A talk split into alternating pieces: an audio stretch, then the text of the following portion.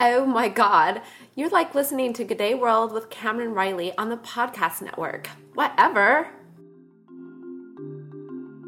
We felt that uh, that more and more we were lo- we the people were losing control of our own culture, and that more and more advertising agencies and corporations, with, with their control of television and, and, and many other media, that they were more and more spoon feeding uh, spoon feeding our culture to us from the, the top down and that we, the people, weren't creating our own cool anymore. We were feeding on some sort of a bogus cool that was coming to us from the top down. And, and we wanted, to, we, we decided that we're going to try to launch a, a cult jamming movement which would uh, demolish consumer culture and, and on the ashes of consumer culture, we would build a new a new authentic uh, culture in which we the people are creating our own cool again. Every now and again on this show, I have the opportunity to do an interview with somebody who's uh, an inspiration to me, somebody whose work I've admired for many years, who I've uh, read their work or, or, listened to it or uh, watched it, and it has acted as an inspiration for my work. In the past, it's been people we've had on the show like Noam Chomsky, like uh, Ray Kurzweil, uh, David Markham, uh, and you know even Leo Sayer, some of the musicians that we've had on, some of the artists. Today is another one of those people. This gentleman is an entrepreneur. He's an activist. He's the uh, original culture jammer. He runs a magazine. He's written a couple of books that I've read. He started something called Buy Nothing Day 20 odd years ago. And, you know, he's one of the media activists that has certainly inspired and enlightened my agenda over the last five years that I've been running TPN. So it was a real joy a couple of days ago to be able to uh, have a conversation with him about one of the recent legal victories that he's had after 20 years of uh, trying to push a case and uh, just an absolute pleasure to get to talk to the man. And he is? I'm Kalle Lasn. I'm the editor of, of Adbusters magazine. Um, and um, this uh, Adbusters Media Foundation uh, started about 20 years ago. And it uh, it was born out of a, a very strange incident where where the, the forest industry here in the Pacific Northwest um, was airing a six million dollar campaign telling everybody that they're doing a wonderful job managing our forests, and their slogan was "Forests forever." We have forests forever, uh, and a few environmentalists and, and, and filmmakers, we, we knew that this was a blatant lie. We came up with our own 30 second TV spot and we tried to buy some airtime for that spot on the same stations uh, that were uh, selling millions of dollars worth of time to the forest industry. And uh, lo and behold, they refused to sell us any airtime. Uh, and this realization that there's really no democracy on the commercial airwaves. This is this is that uh, this is the incident that actually gave birth to to to Adbusters Media Foundation and, and our magazine and our website and and all the Buy Nothing Day and other campaigns that we've that, that we've launched since. And uh, so let's talk about the the morality of the situation. Uh, these are aren't just uh, private media companies you're talking about. This is like the state owned media. Is that how the CBC works in Canada? Yes, well, the CBC is like the ABC in Australia. It's, uh, uh, as far as I know, it's, it's like it's it's partly uh, taxpayer paid, but uh, but CBC also carries ads. Does does the ABC carry ads? No, they still don't carry ads here. I know that you spent some time in Australia. You studied in Adelaide, I believe. That's right. Yes, I actually, uh, uh, from the age of seven to the age of uh, about 25, I lived in Adelaide. I went to Adelaide University, and and many of my relatives still live in Australia. Oh, there you go.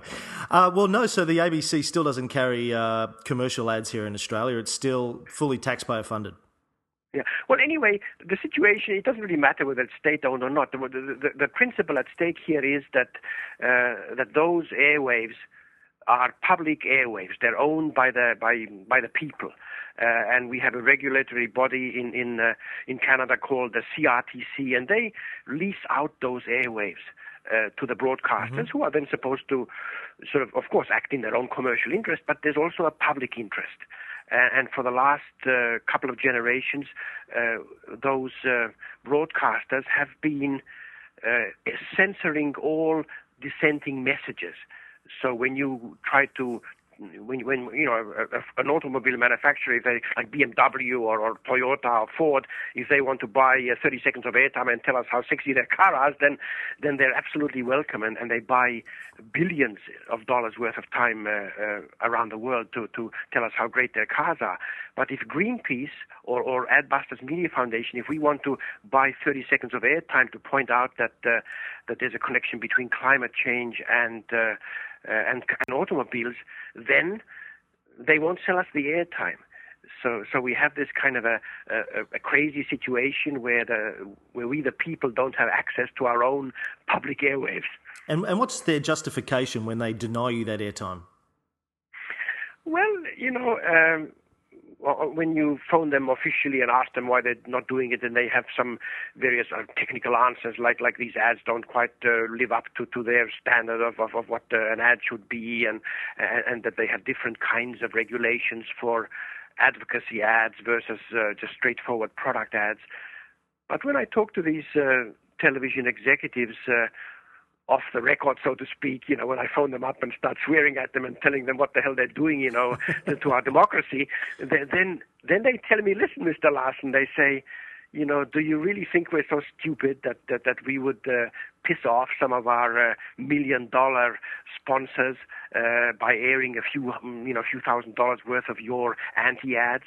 Uh, we remember very well what happened uh, a couple of generations ago when when uh, uh, you know, when the, we, we had uh, lots of revenue from tobacco ads, uh, and then suddenly a few brilliant anti-smoking ads zapped us off the TV airwaves, and we've suffered ever since. And anyway, we're not going to let that happen again. So, so when I talk to them off the record, then it's quite obvious what they're doing. They're basically uh, uh, basically uh, giving all the rights to the sponsors, to the corporations who want to buy airtime, and, and, and citizens are, are cut out of the picture.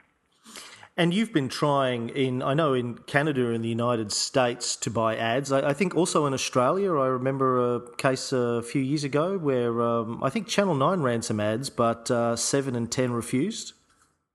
Yes, uh, this was quite a few years ago now. Uh, we've made various attempts all around the world, and, and in Australia, there I forget whether it was Channel 7 or Channel 9, or anyway, a number of stations refused to sell us airtime.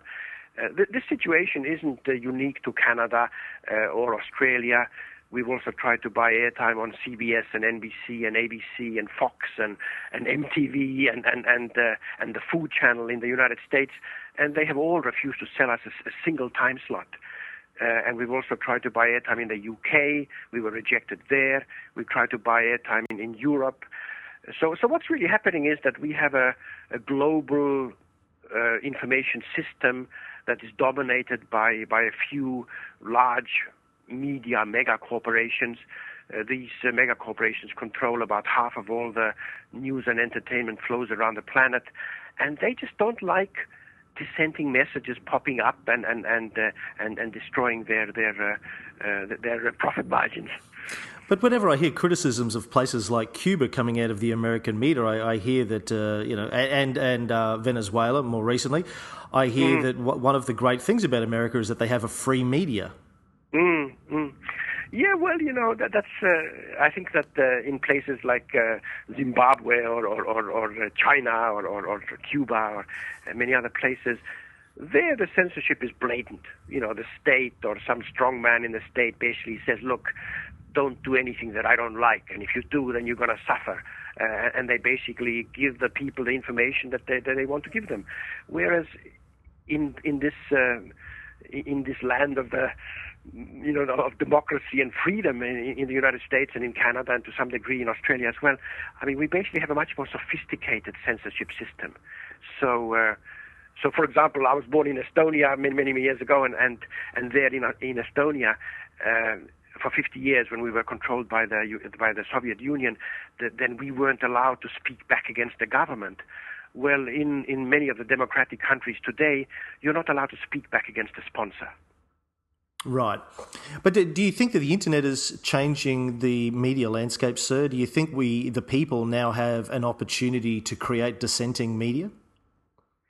Yes, of course that's happening. Uh, and uh, the, the internet is a wonderful new development that. Uh, uh, that uh, is, is, opening up uh, many new voices, and finally the the voice of the people is, is, is starting to be heard.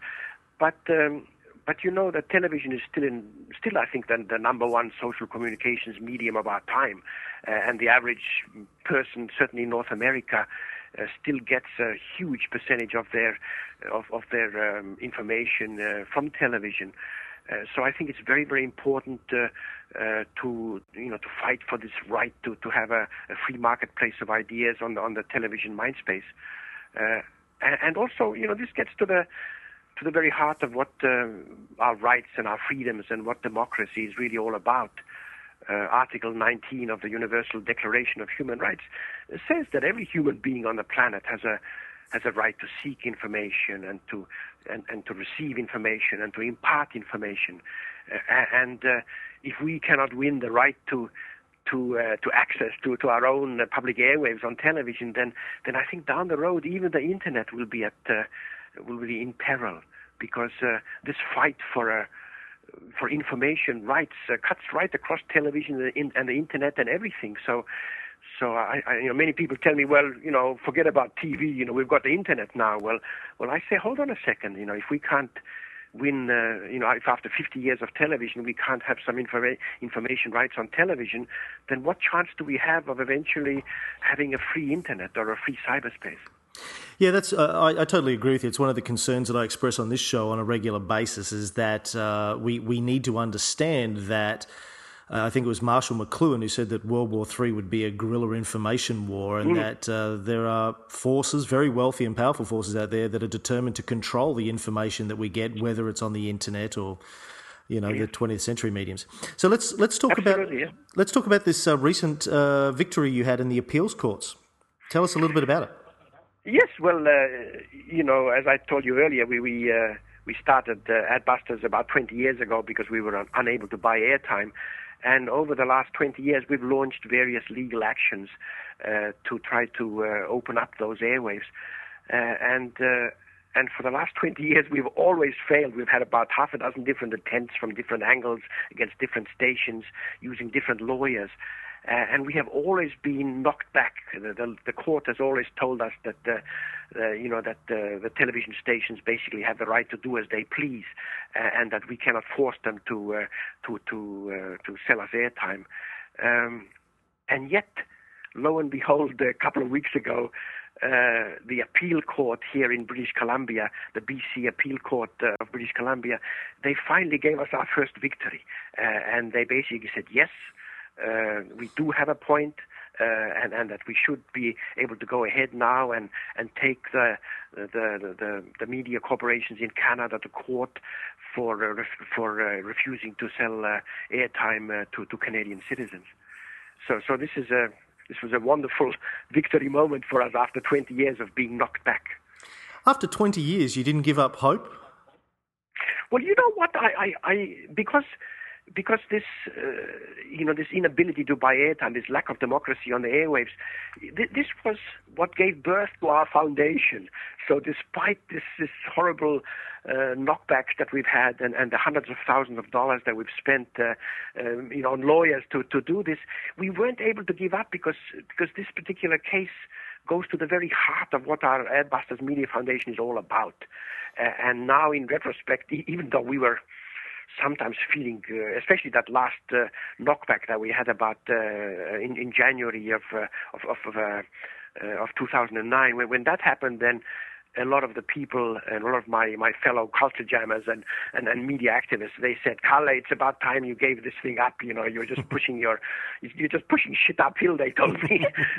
and, uh, and I must admit, uh, you know, trying to raise another 20,000 to, to launch another appeal, it, it felt like, uh, like I was really sort of, uh, you know, going a little kooky in my head. uh, and yet I'm glad we didn't give up because, uh, I think that the zeitgeist has changed, the mood has changed, and people realize now that uh, that we are in a kind of a guerrilla information war about climate change and about uh, terrorism and about uh, uh, about torture and about all the really big issues of our time.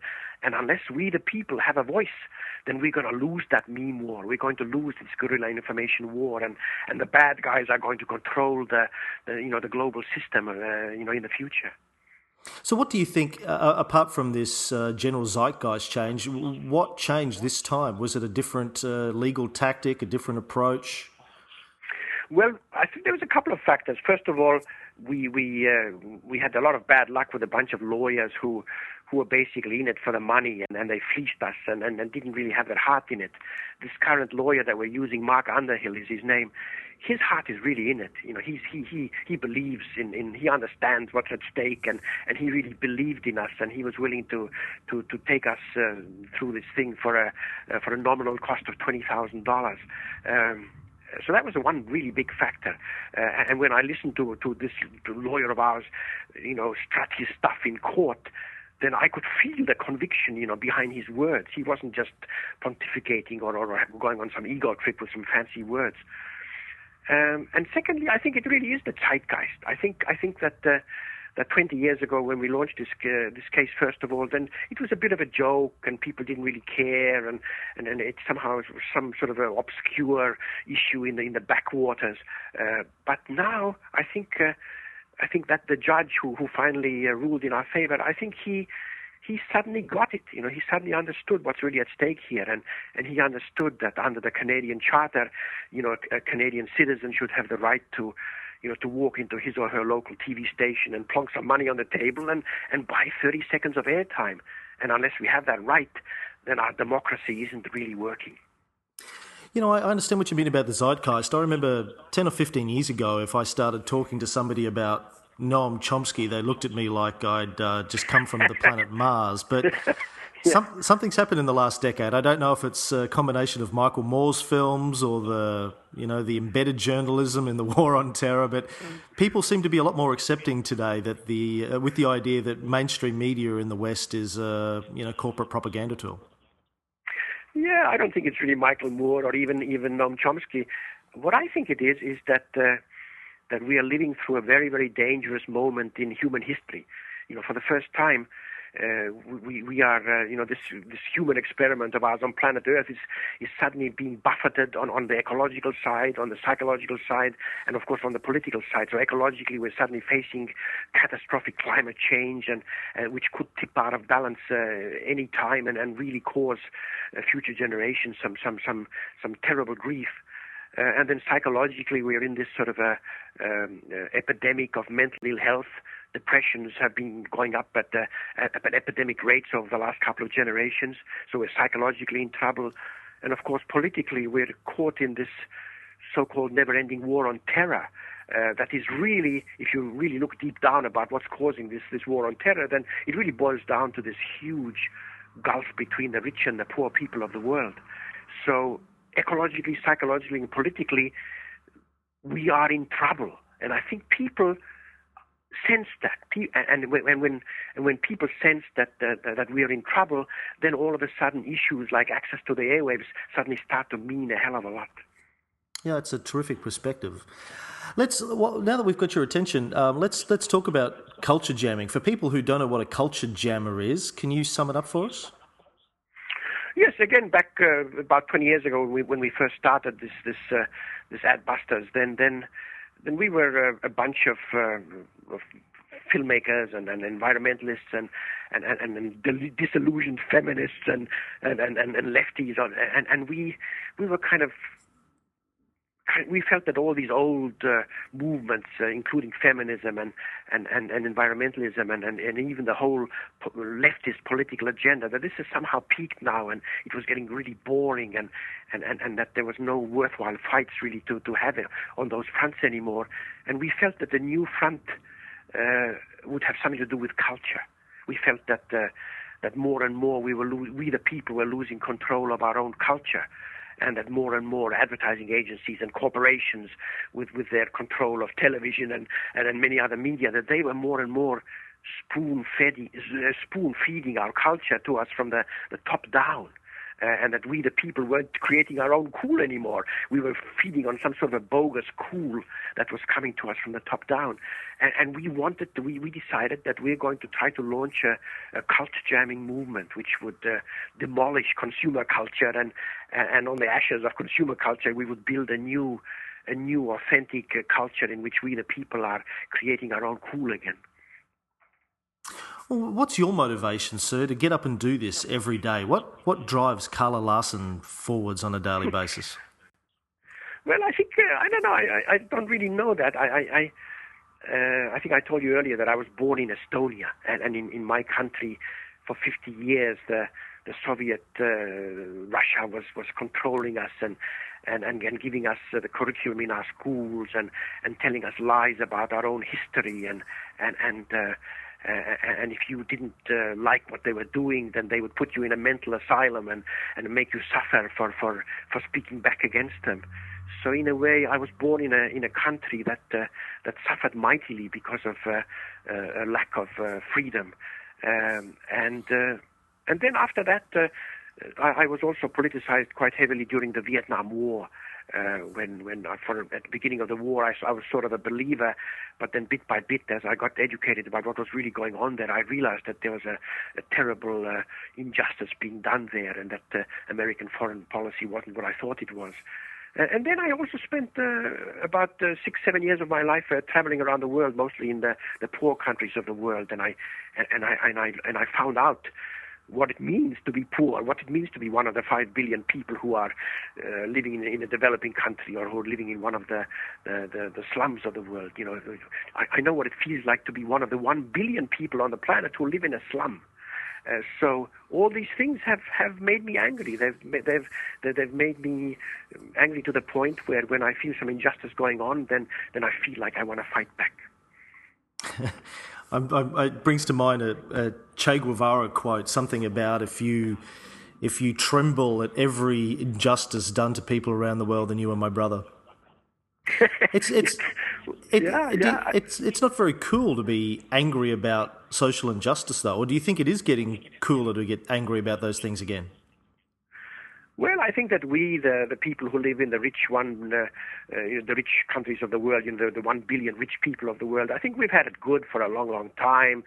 Uh, you know, we've grown fat and opulent, and and and and, and we, we own our houses, and we, we, we have a couple of gar- cars in our garages, and and, and we buy all the food uh, we want from these uh, wonderful supermarkets that we have. So I think to some degree, we, the rich one billion, have become sort of decadent and spoiled. And and uh, when you're decadent, fat, and spoiled, then it's very hard to to, to really get angry about anything. Um, but I think that um, that now with this recession that we're in and this realization that the global economic system was a, a, a sham and, and, and that there's going to be a price to be paid for that, and now that we find that uh, some of the, the, the places like Brazil and India and China that they're suddenly they've got a sort of nice, authentic, powerful, uh, new third world kind of cool that's bubbling up there that I really like, and and I think that yeah, I think that in the next. Uh, and of course, because of climate change and, and the war on terror and all these other things I talked about earlier, I, I think that we are living at a time when, when many young people will grow up angry again, just like like I did in the shadow of the Second World War. Do you think that the global financial crisis is providing new opportunities for culture jammers? Yes, it has opened up uh, the, te- the terrain again.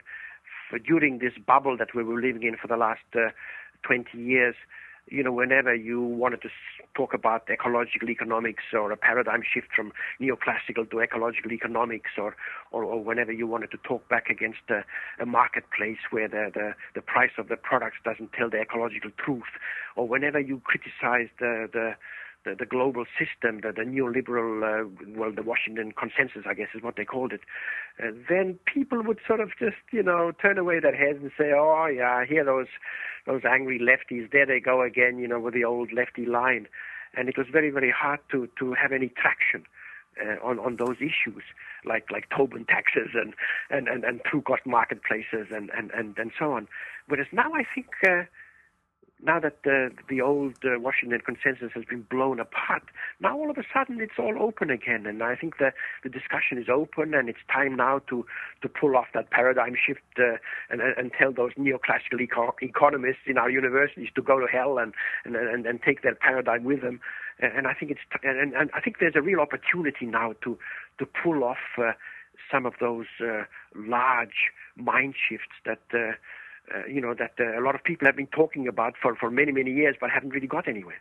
I think now we can get somewhere. The governments of the West, though, are uh, not going to be happy with the concept of buy nothing. They, in, in this country, our current prime minister just uh, released a stimulus package and is begging people to go out there and spend money. How powerful is uh, the buy nothing campaign going to be in uh, this kind of economic climate? The Buy Nothing Day, again, when we launched it back in 1993, uh, this was a good uh, 15, 16, 17 years ago, uh, then, um, then it, Buy Nothing Day really was a bit of a, well, not a bit of a joke, it was a huge joke. When people first heard those three words, Buy Nothing Day, they just burst out laughing. Um, Whereas now I notice that there's all kinds of voluntary simplicity movements and, and, and people are, are, are, cutting back, uh, you know, because they want to reduce their carbon footprints. Uh, and uh, I feel that that this uh, this little catalytic thing we did uh, a long time ago with Buy Nothing Day, I, I think that it's really really sort of Im- embedded itself now into our culture, and it's becoming quite a, a powerful force to be reckoned with. So I'm not quite sure how well Buy Nothing Day will go uh, this year. We're going to, of course, give it a, another big crack this November, but uh, but I believe that uh, to to a large degree, our, our work, you know, these you know, launching this this uh, this campaign and, and getting millions of people over the last 15, 20 years to think about, uh, you know, how much is enough? You know, how big a footprint do you want to have before you want to call it quits? I think that this meme, this this idea, has now embedded itself into our culture, and and it's I, honestly believe it's going to be kind of unstoppable. And over the next uh, 10, 20, 30 years, we're all going to be uh, living in a in, in a in a much more frugal kind of a culture. I really admire your uh, long-term vision. So you, you, know, on these 20, 30 year campaigns to change the way that people think. I think that's uh, that, that, those kinds of long-term visions are something that we should all get back to. Unfortunately, the online um, culture that that I live in is more about how do you raise a billion dollars and sell your business to Google next week. Yeah. Too often. yeah. Know?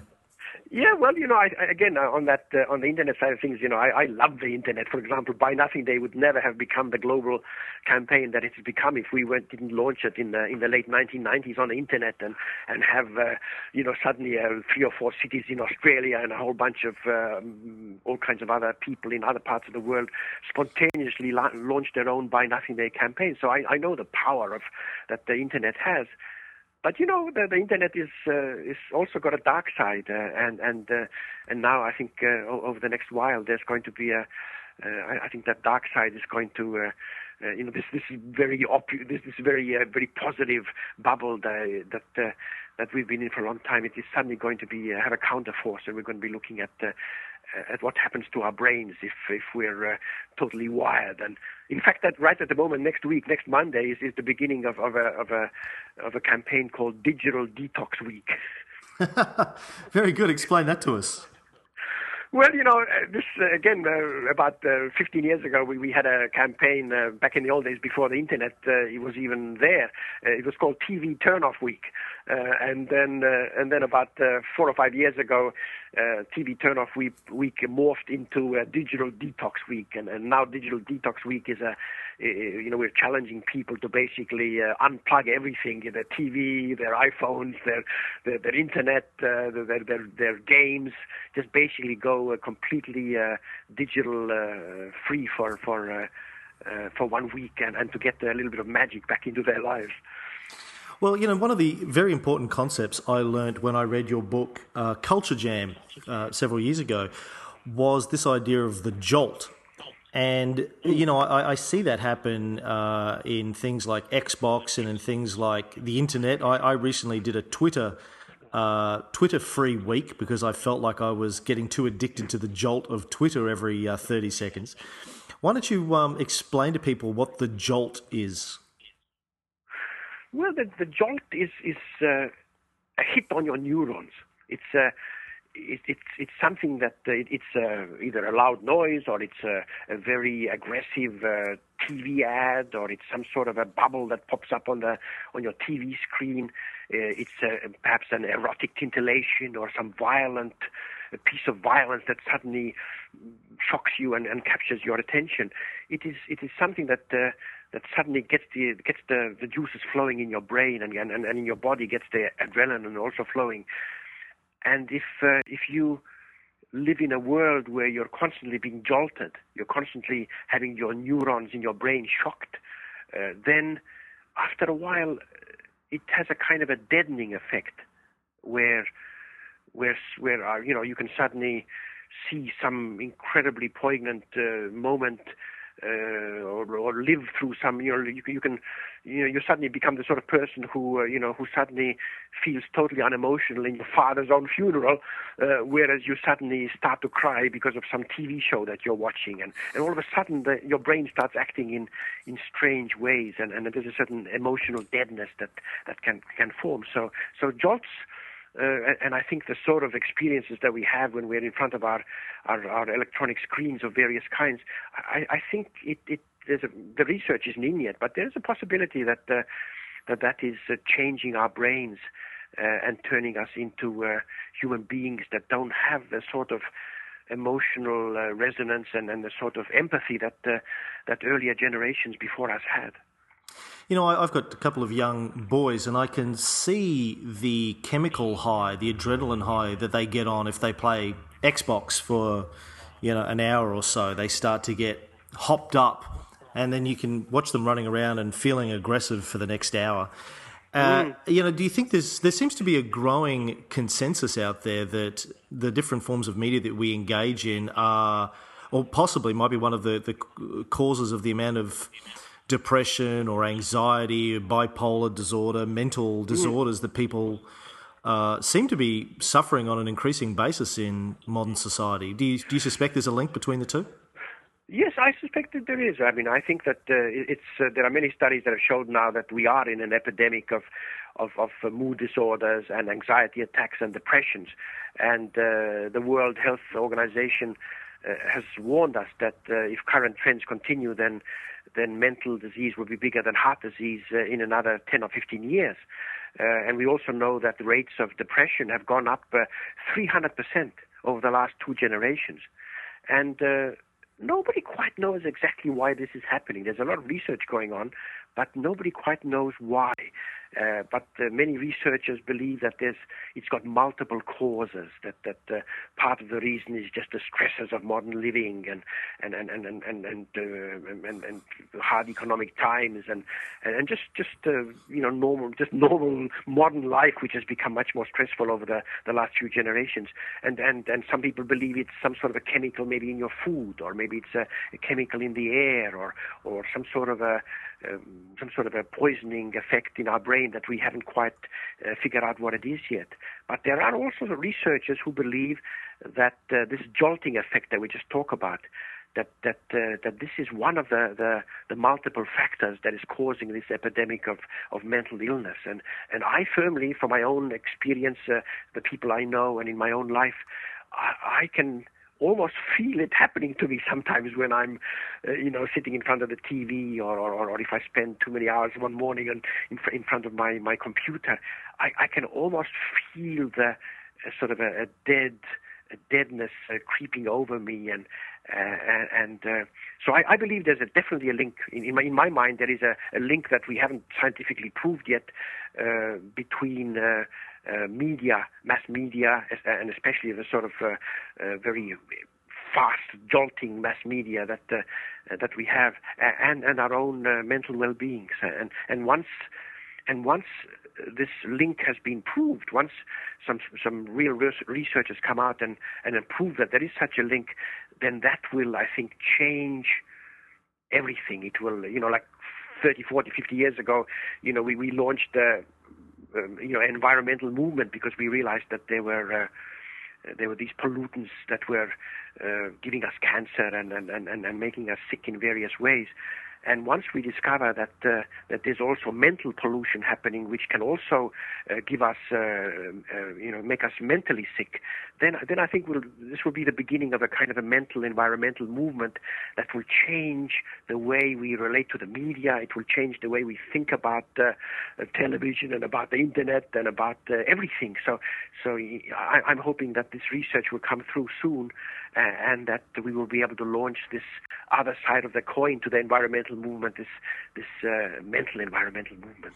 Mental environmental movement. I love that, sir. That's a terrific term. Well, so, um, do you have any final message to the listeners out there? If you could urge them to do uh, one thing today, what would it be? Um, I would just ask them to go for a nice long walk and and, uh, and think about things and then if they can find a little bit of outrage in their guts to, to start acting on it. Well, Kalle Lasn, uh, sir, you've, you've been an inspiration with your work over the last 20 years to many of us uh, out there. I know um, you, your name comes up on a regular basis in conversations that I have with uh, online activists who are trying to reprogram the media. You, have certainly been an inspiration to all of us with your work. Thank you again, sir, and congratulations on the result. I hope it goes well at the BC Supreme Court. Yeah, well, I'm delighted to be able to talk to, to, to people in Australia. I, have uh, the fondest memories of my 15 years living there. Do you get down here often? Uh, I used to, but then after my mother died, then then I, I sort of stopped coming. And but uh, I, I used to visit at least two or three times a year for, for many many years. Well, I get to Seattle from time to time, so um, next time I come, I might come up to Vancouver and we can chat again. Yeah, absolutely come and see me. Thank you so much, sir. Uh, and, and, again, thank you for you know taking the call on a Sunday. I really appreciate it. I hope you enjoy the rest of your day. Okay, then. Adios for now. Cheers. Bye bye. I hope you enjoyed that. If you want to uh, learn more about Kalle's thoughts and work, get a copy of Adbusters magazine. You'll probably find it in your local newsagents. Go to their website, adbusters.org I also highly recommend getting a copy of Kalle's two books, Culture Jam and Design Anarchy. I picked them both up in a little bookstore in San Francisco uh, quite a few years ago, and um, I've read them both several times. They're just tremendous, tremendous books. Very, very inspiring. As you can tell from the interview, Mr. Lasn is uh, very passionate, very articulate, got a great sense of humour, very knowledgeable, and has been fighting the media activism battle for several decades. I'd also like to remind you of the TPN 500 if you haven't uh, signed up for that.